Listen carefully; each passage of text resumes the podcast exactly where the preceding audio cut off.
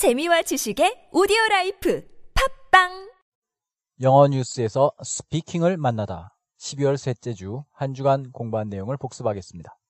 월요일에는 소셜 미디어 얘기를 했었죠. 영국 인기 팝스타 에드 시란이 트위터를 중단한다고 선언하면서 이렇게 말했습니다. 나는 세상을 내 눈이 아닌 스크린을 통해 보고 있었다. I find myself seeing the world through a screen and not my eyes.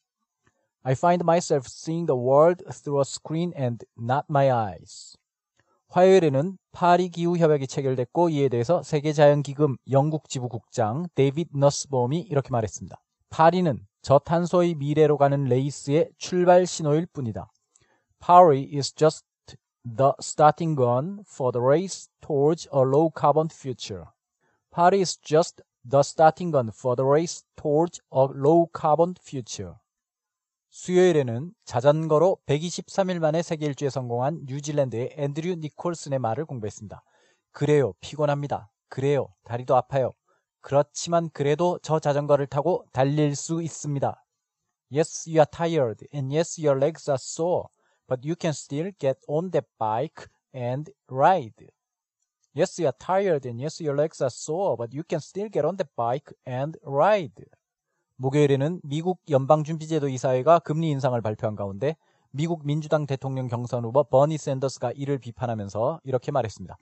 노동자는 우리 모두가 창출해내는 부를 함께 나눔으로써 더 나은 삶을 이끌어갈 자격이 있다.